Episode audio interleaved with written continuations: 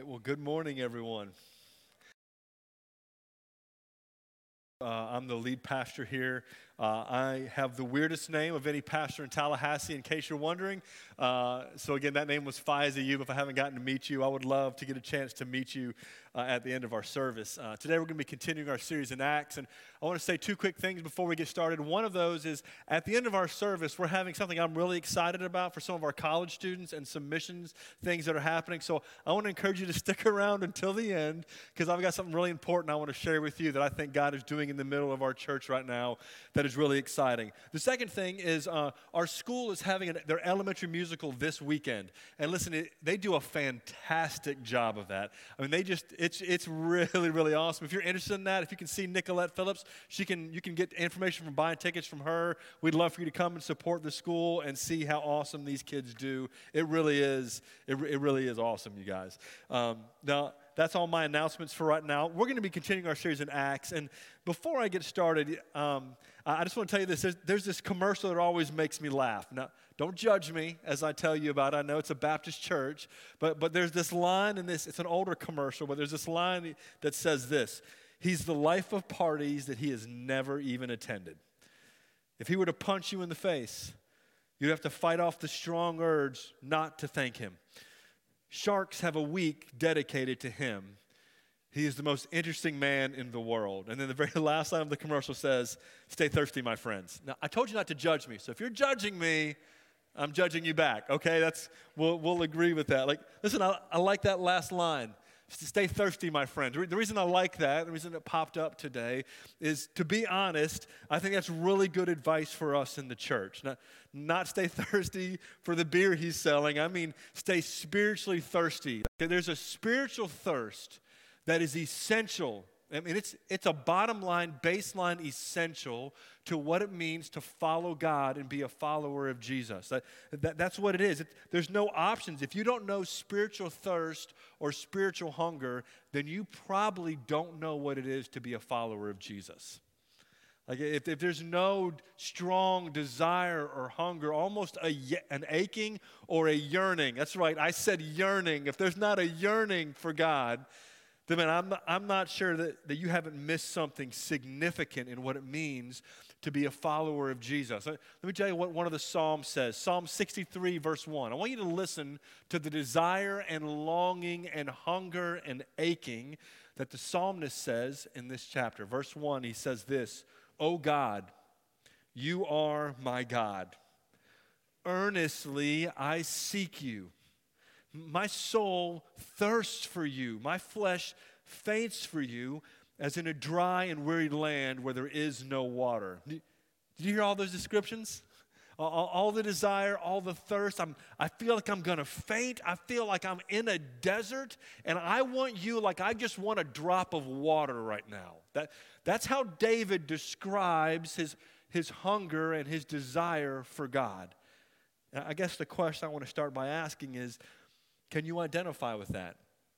Now, I, I don't, that's not a picture of everything is honky dory and you're walking along, skipping through rows of roses and fields of daisies. That's not the picture at all. It's this, this picture of desire and hunger. And I want to know if you understand that. I want to know how hungry are you for God. And I want you to be really honest with yourself today. That there's no reason to play games. God knows how hungry or not hungry you are. And, and I fear I fear that for some of us here, we know nothing of what it means to hunger for God. I fear that for way too long, the church has allowed us to skim by and justify never desiring or hungering Him. That church is something we do almost as a hobby or a pastime instead of this thing that comes out of a heart that burns for knowing God and making Him known. Man, I, I think the passage today in Acts has something to say to us about that type of hunger.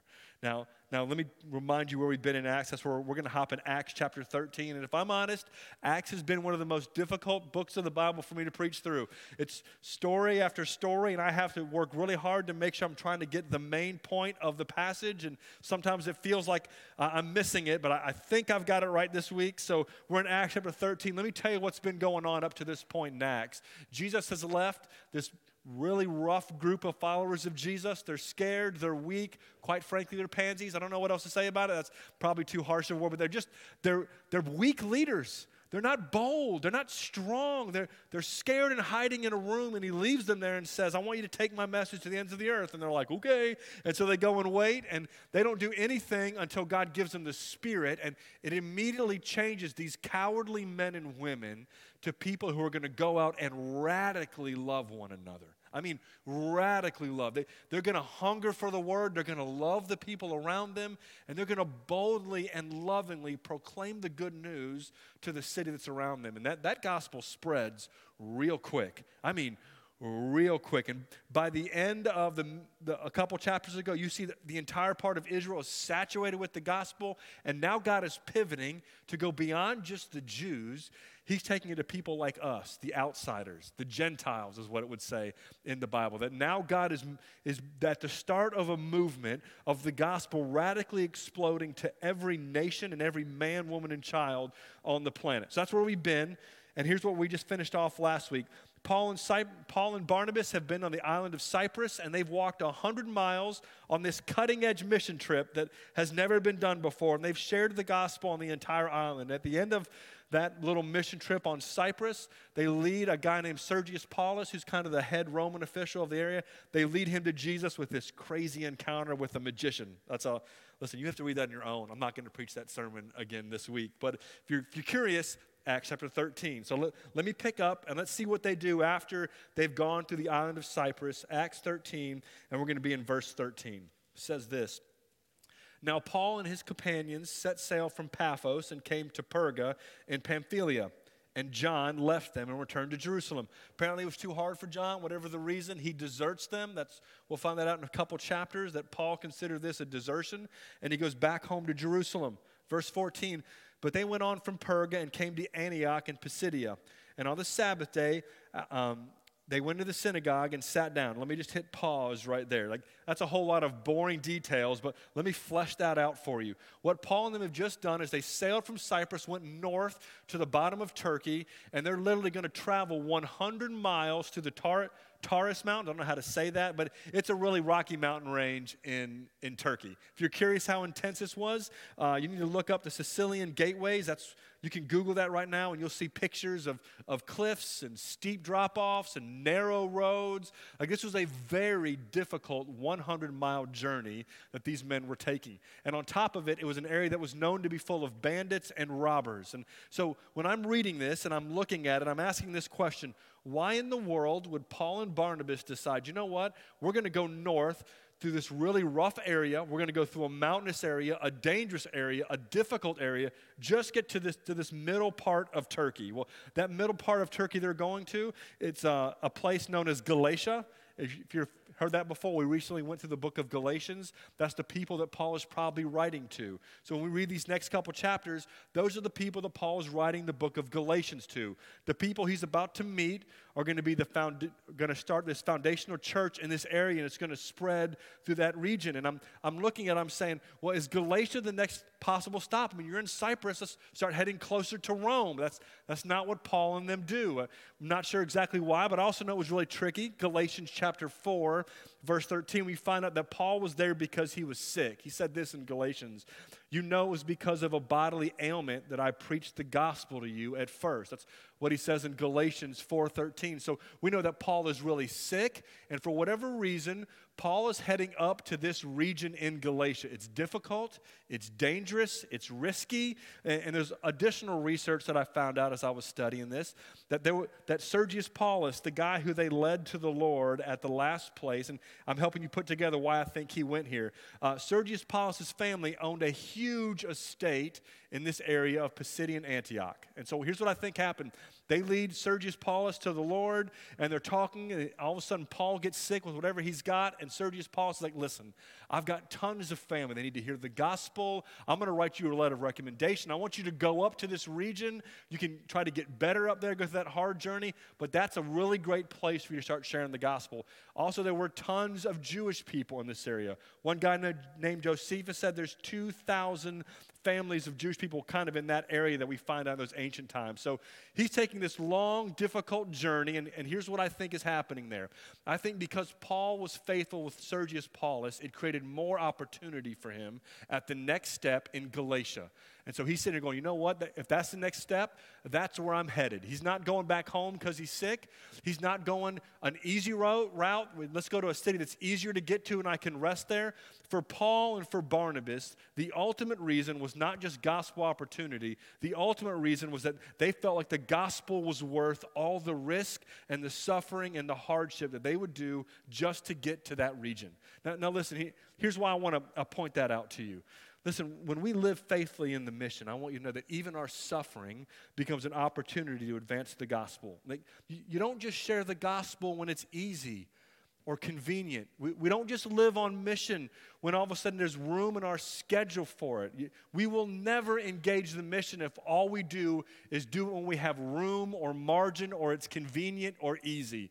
If you wait for things to be easy and convenient, you will probably never share the gospel with very many people. If you wait for it to be easy and convenient to build biblical community, you will never build biblical community because it will never be easy and convenient. Listen, what I want you to know is that, that the reality is, is Paul and Barnabas had every reason not to walk that difficult, brutal 100 mile journey. But the reason they did it is they said, This is worth it. They said it was worth it. They said, we want to take the gospel to those people. It's, it's worth it. That's where it doesn't matter that Paul is sick. It doesn't matter that it's dangerous. It doesn't matter that it's crazy steep like the Appalachian Trail. We will walk those 100 miles because it's worth it. And, church, sometimes I think that what happens for us is we've got this limited availability. Our, our work fills our days with a lot of time. And in the evenings and the weekends, we've got limited availability. And sometimes I'm afraid that what happens for us is we fill up those evenings with whatever you want to fill them up with. But what happens is the mission gets left in the dust. Walking with God gets left in the dust. Building biblical community gets left in the dust because we're too tired and it's not convenient and I don't have time for that and I'm wore out. And I want you to know that the person that chooses how to fill your calendar is you your calendar might honestly be an accurate reflection of your priorities. No one, it's never convenient to sign your kids up for sports. Can, can we be honest about that? The sports after school, they don't feel convenient. You, you're going to drive all over God's green earth taking your kids to sports. But why do we sign them up for it? Because it's worth it. Right? It, listen, going to Disney World, I promise you, is never convenient. Never. You're never like, you know what would be really convenient this week? I'm going to Disney World. It's never convenient. It's never convenient to stand in line for 45 minutes to an hour to two hours with your kids in the hot sun while they're screaming, saying, Dad, what are we doing here? Like, we're standing in line. Why are we standing in line? It's not because it's convenient, it's because it's worth it. And, and church, I, I, want you to know, I, I, want you to look at your calendars and, and I want you to decide that the mission of Jesus, I want you to decide that community in the church, I want you to decide that it's worth it. And it's never going to be easy and it's never going to be convenient. We've been talking about living on mission this entire time in Acts. We've been talking about people being together all the time, studying the Word. And one of the things I want to remind us is you will never do it if you wait till it's easy and convenient. You have to decide that it's worth it. And when you decide that it's worth it, just like you've decided that T ball's worth it and Disney's worth it and going to an FSU game is worth it, and I'm not saying you shouldn't do those things.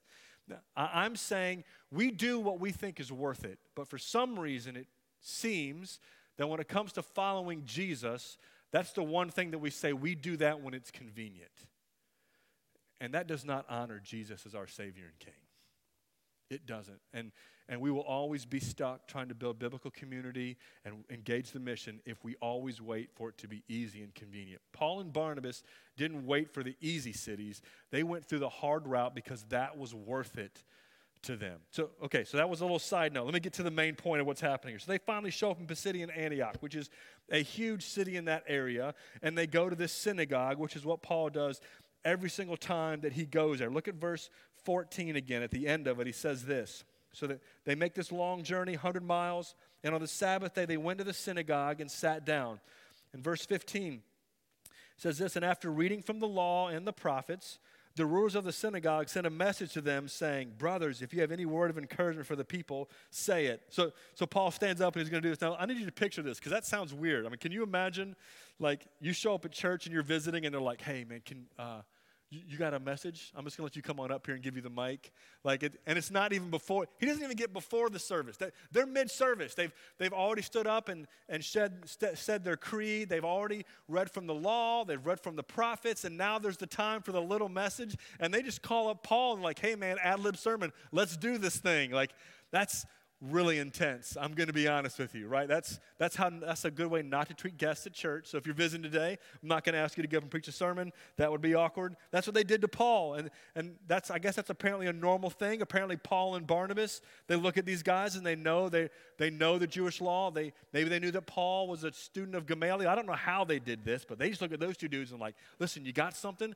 Get up and say it. And Paul's going to do what Paul does, which is he's going to preach the gospel. And I'm not going to read that whole sermon because it is it is long, but let me read the end of the sermon. Paul is he summarizes that God chose Israel and he chose David and he tells them God sent the Messiah and it was Jesus and he died on a cross, but God brought him back from the dead and this has always been God's plan. That's the message that Paul does impromptu, really awesome. But look at how he ends this sermon in Acts 13 verse 38. He says this, "Let it be known to you therefore, brothers, that through this man, that's Jesus, through this man forgiveness of sins is proclaimed to you. He, he's doing this invitation, like you can be forgiven because of Jesus.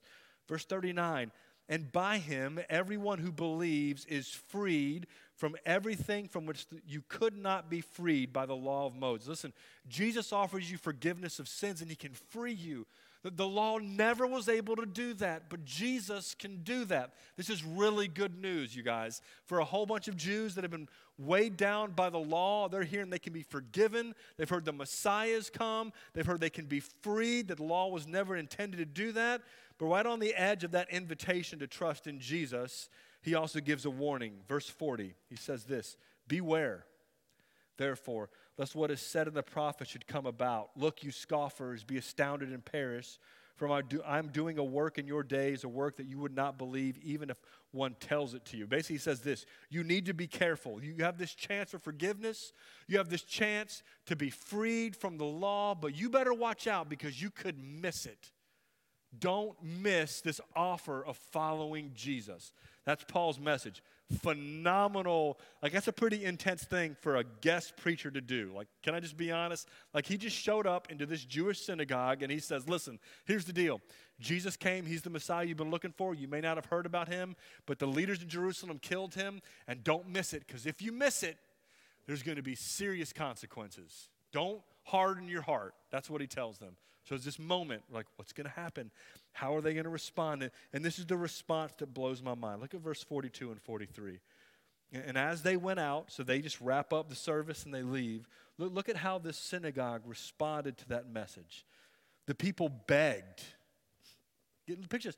They begged that these things might be told to them the next Sabbath. And after the meeting of the synagogue broke up, many Jews and devout converts to Judaism followed Paul and Barnabas, who, as they spoke with them, urged them to continue in the grace of God. So Paul preaches this message, and the people of the synagogue are saying, Dude, we got to hear more of this. Will you please, please, please teach us more? Uh, like, we're begging you for more of the Bible. And then another group that's even more, she says, Listen, no, we don't want to wait till next week. We want it right now. Like, we, we want to hear now about how to follow God. So they've got this group of people like, oh, I'm all in. Like, I'm not waiting for a week. I'm not waiting for two weeks. I'm not waiting for a month. I'm following Jesus right now. And literally, these people are begging. They're begging Paul and Barnabas to teach them more and more and more and more of the Bible. And it was that thing that got me thinking about hunger this week. I, I see these people, and they are starving for the Word. They're starving for an encounter with God. They're starving for the gospel. And they're sitting there saying, It's not good enough for me to wait a week.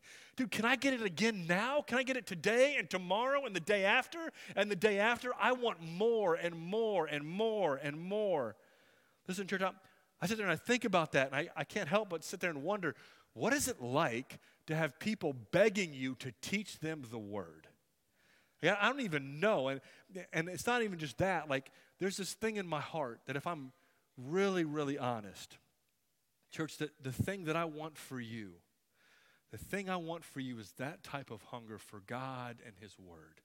I'm not saying you want a hunger of me to teach you. That's not what I'm saying. Because I miss it sometimes, and sometimes I'm boring, and sometimes I got all these flaws. I'm not asking you to have a hunger for me.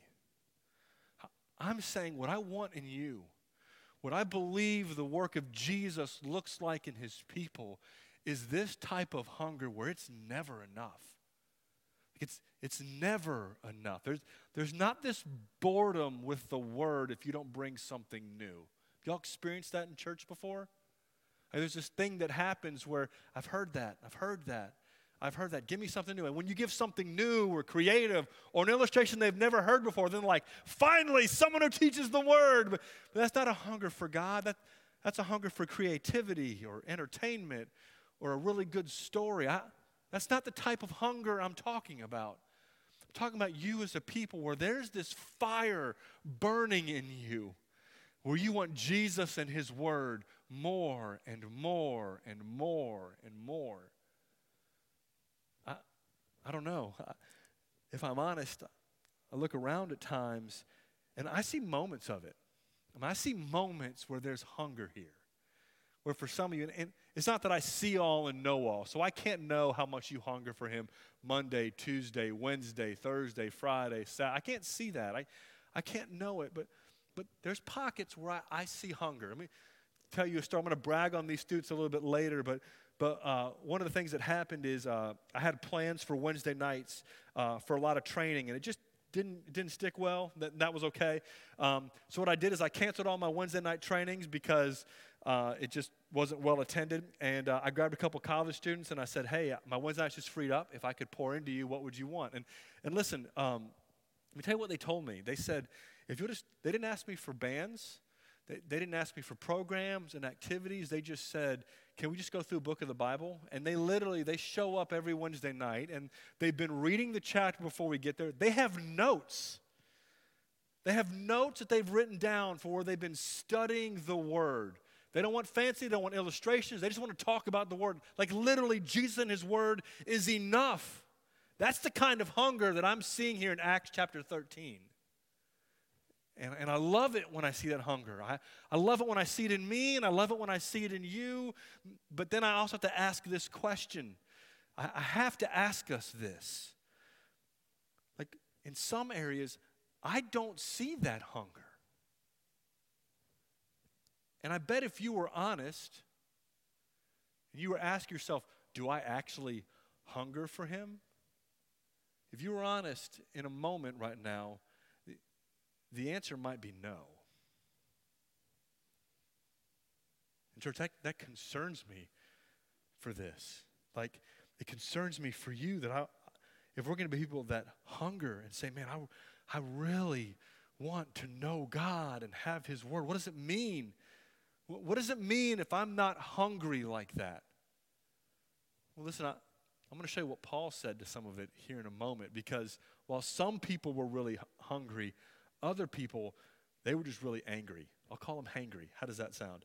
Uh, instead of hungry, they were hangry. Look at what happens in verse 44. Because you're that hungry and you're hearing it and you want it, you're going to start telling people about it. Verse 44 of Acts 13. So the next Sabbath, almost the whole city gathered to hear the word. Like, listen, these people in this synagogue were so hungry it was contagious, and they're grabbing their friends, their coworkers, their neighbors. And um, can you imagine this? They literally pack out the synagogue with almost the entire city in just a week. There's no flyers, there's no internet marketing.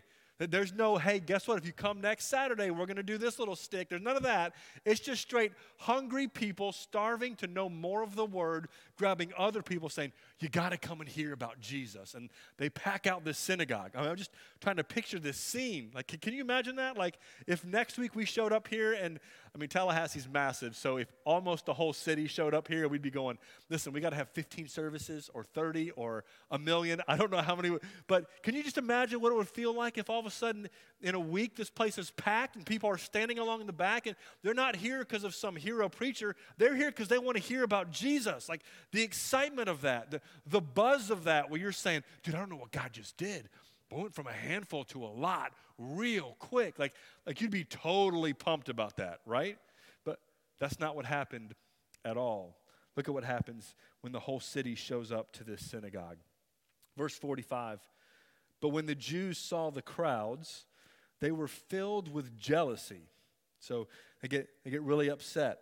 They get really jealous and they say, they begin to contradict what was spoken by Paul, even reviling him. So they start saying, it's in the middle of the service, and now Paul is telling them about Jesus and the gospel, and they start fighting with him right there in the middle of the service. And they start even, not just fighting, they start reviling is like it's almost like they're blaspheming Paul. They're calling him names and being like, dude, you're an idiot, you're a heretic, you don't know what you're talking about. Like it's a good old-fashioned church fight right out of the gate at the synagogue, but it's not even the nice kind. This is this is the stuff that that Baptist business meeting nightmares are made of. Like they are standing up, people are yelling at the pastor while he's, he's bringing the message, and the crowds are all around wanting to hear the good news. And there's a fight breaking out in the middle of this thing. And I, I start chewing on that, saying, man, what, is going on? Was it, what's driving these people that made them sit there and say, man, I just, I don't like this? There's a couple things. It says they're jealous. Are they jealous of the crowds? Maybe, but you know, in Romans chapter 10, verse 2, Paul uses that same exact word jealous and it's translated to zeal. And it says this, speaking of the Jews, for I bear them witness that they have a zeal for God, but not according to knowledge. Here's what I think's happening with them. It's not just that they saw the big crowds, they have this zeal, this jealousy for God. And I think the thing that's rubbing them the wrong way is that now all of a sudden God is not just choosing the Jews, He's going to the outsiders. He's going to the ones that aren't clean, that don't look right. And, and Paul is saying, All of you are welcome. You're welcome. He died for all of you. He wants all of you to be his people. He wants to make all of you his sons and daughters. And, and they're hearing this, and that I guess that sounds good until those people are actually in the synagogue with them. To those people are packed out and they're about to be accepted until all of a sudden their synagogue looks a lot different. It doesn't feel clean, it doesn't feel kosher, it definitely doesn't feel dignified and religious. And if they're going to maintain their reputation, they're going to maintain God's reputation, they better get this under control, and they better get under control right then and there. What I believe that made them jealous or zealous, or whatever way you want to translate that word, I think the thing that ultimately went on for them is they were saying, listen, if following God means those people get to be in, then I'm out. You may be saying, who would ever say that? Well, listen, I can give you some names. Uh, no, just kidding. Uh, but I think people do this. Because look at Paul's response. Paul and Barnabas have a very serious uh, way that they, they say, This is what I think the issue is. Look at how Paul and Barnabas respond after they're, they're saying mean things to Paul. I'm saying mean, it's worse than that, it's reviling. Verse 46 And Paul and Barnabas spoke out boldly. Now remember, this is this is a pretty serious little synagogue fight happening here. And here's what they said It was necessary that the word of God be spoken first to you. Isn't that, Hey, you're God's people. It was important that I brought it to you first. Now, you need to hear this. They're not getting three months of warning on this. They're not getting three years of opportunity to slowly ease into the idea that Jesus wants to save everyone. They got this shot right here. And Paul isn't playing games. It was necessary that I came to you first. But look at how he describes what they're doing. Since you thrust it aside, it's you just you shoved it away. You get off me. That's what you just said to Jesus in his gospel. Get off. You thrust it aside. And you judge yourselves unworthy of eternal life. Listen, that, that phrase stood out to me. When, when I hear that phrase, I think of someone that judges themselves unworthy of eternal life. I think of a different person. I don't think of a clean, religious, dignified person. I think of a person that has a really rough life and they're saying, I've done too much bad things. God could never save me. That's not what Paul is saying here. He's talking to the religious, the clean, the zealots for God. And he's saying, listen, you've decided that you're not worthy of eternal life. You, you shoved it off. You said, I don't want it. You said if it means they get in, I'm out. That's not what I learned. Get it away from me. And you've decided and judged that you're not worthy of eternal life. Look at what he says. Behold, we're turning to the Gentiles. So, listen, he basically says, if you don't want it, they do, and I'm going to take it to them. Dude, can you, can you, that's a pretty intense moment. Can you imagine that in a church? Like, I, I, am picturing a, a church business meeting, and all of a sudden there's tons of people getting saved, and all of a sudden some people are upset because this isn't here. This isn't here. But you can picture this in churches, right? You've, you've heard things about that happen at churches. A church business meeting, and the youth group's band is too loud, and the people are showing up, they're not dressed quite right. And man, I feel like we're letting people sin and get away. I, I can see all those conversations happening. And I'm picturing a pastor in the middle of that business meeting being like, listen, I'm not going to wait five months for you. Okay? This is intense. He's saying, I've already, if you want Jesus, you can have him, but if you don't want him, then I'm going to the people that want them. You guys, how intense and aggressive that is? Why?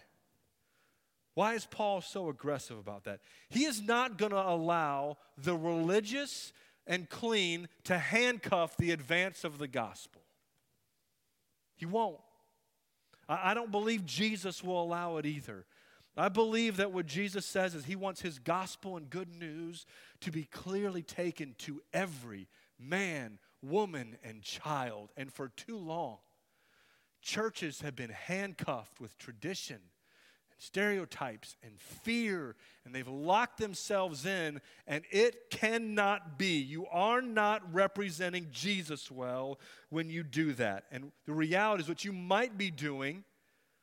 What you might be doing is you might actually be rejecting Jesus and God. In the name of protecting Him, in the name of holiness and purity, in the name of tradition, in the name of, well, this is what my family taught me or my pastor taught me, in the name of all of those things, you might actually be rejecting God and not following Him.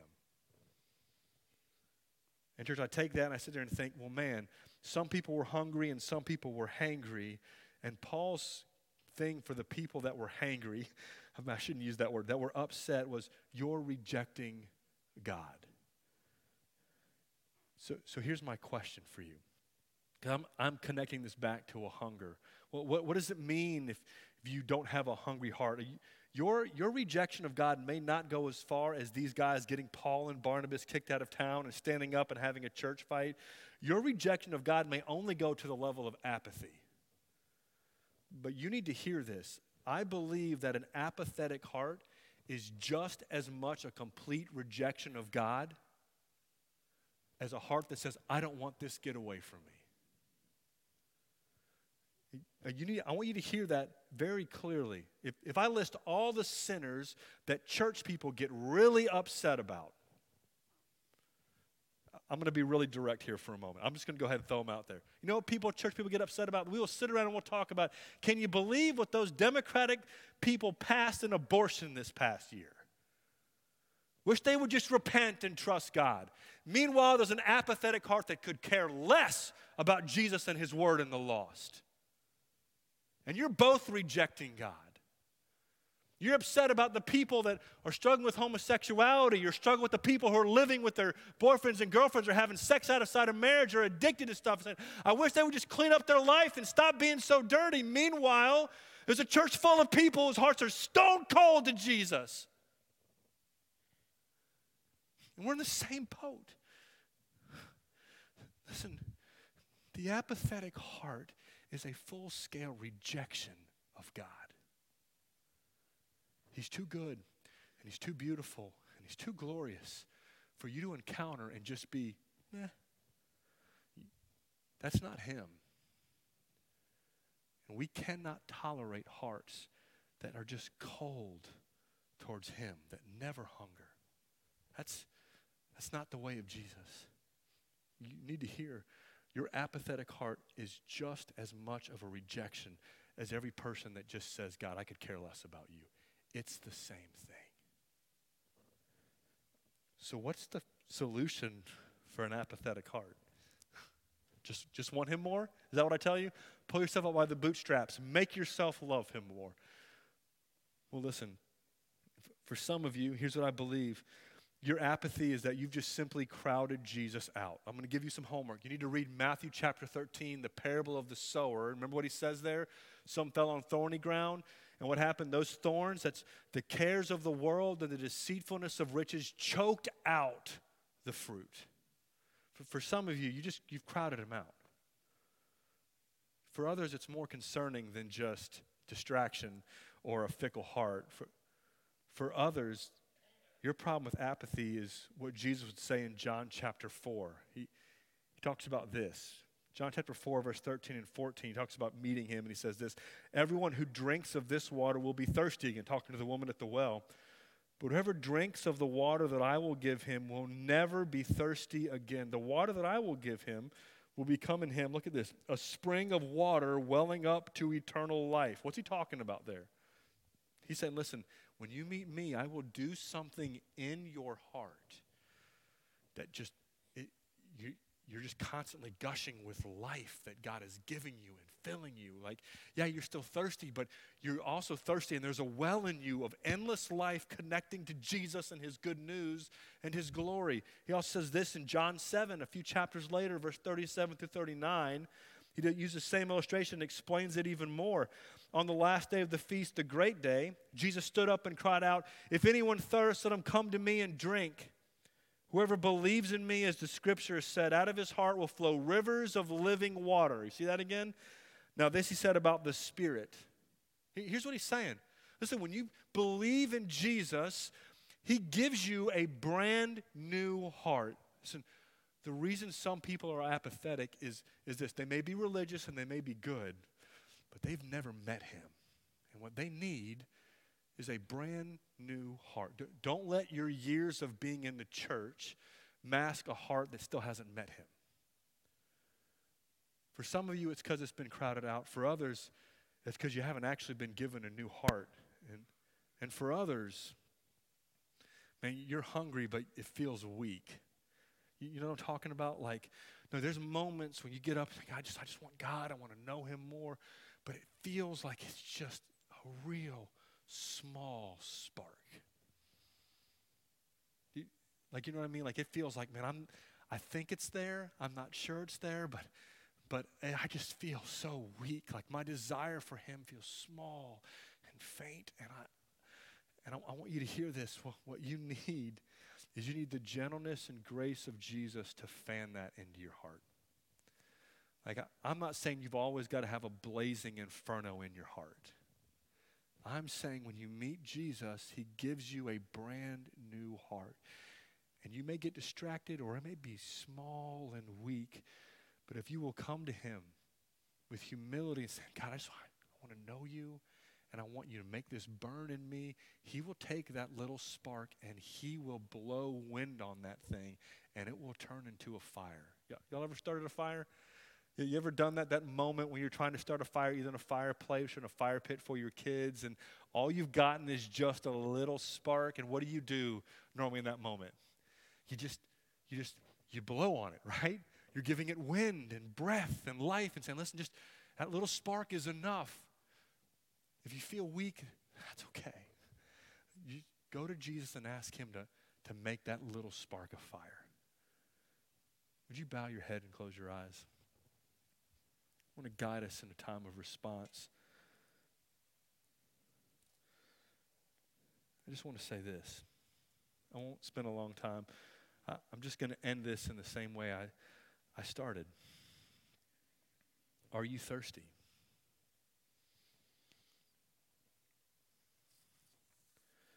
Listen, it, if you're sitting in a restaurant and you're saying, Yeah, I'm, I'm thirsty, I want you to spend a moment there just thanking God for it. And I want you to pray for Him to help you have more time with Him, loving and worshiping Him. For others, you're saying, Man, I, don't know that I've ever had a hunger for Him. Listen, you, need to do business with God and you need to figure out if that's because you've crowded Him out or because you need a new heart. I can't answer that for you.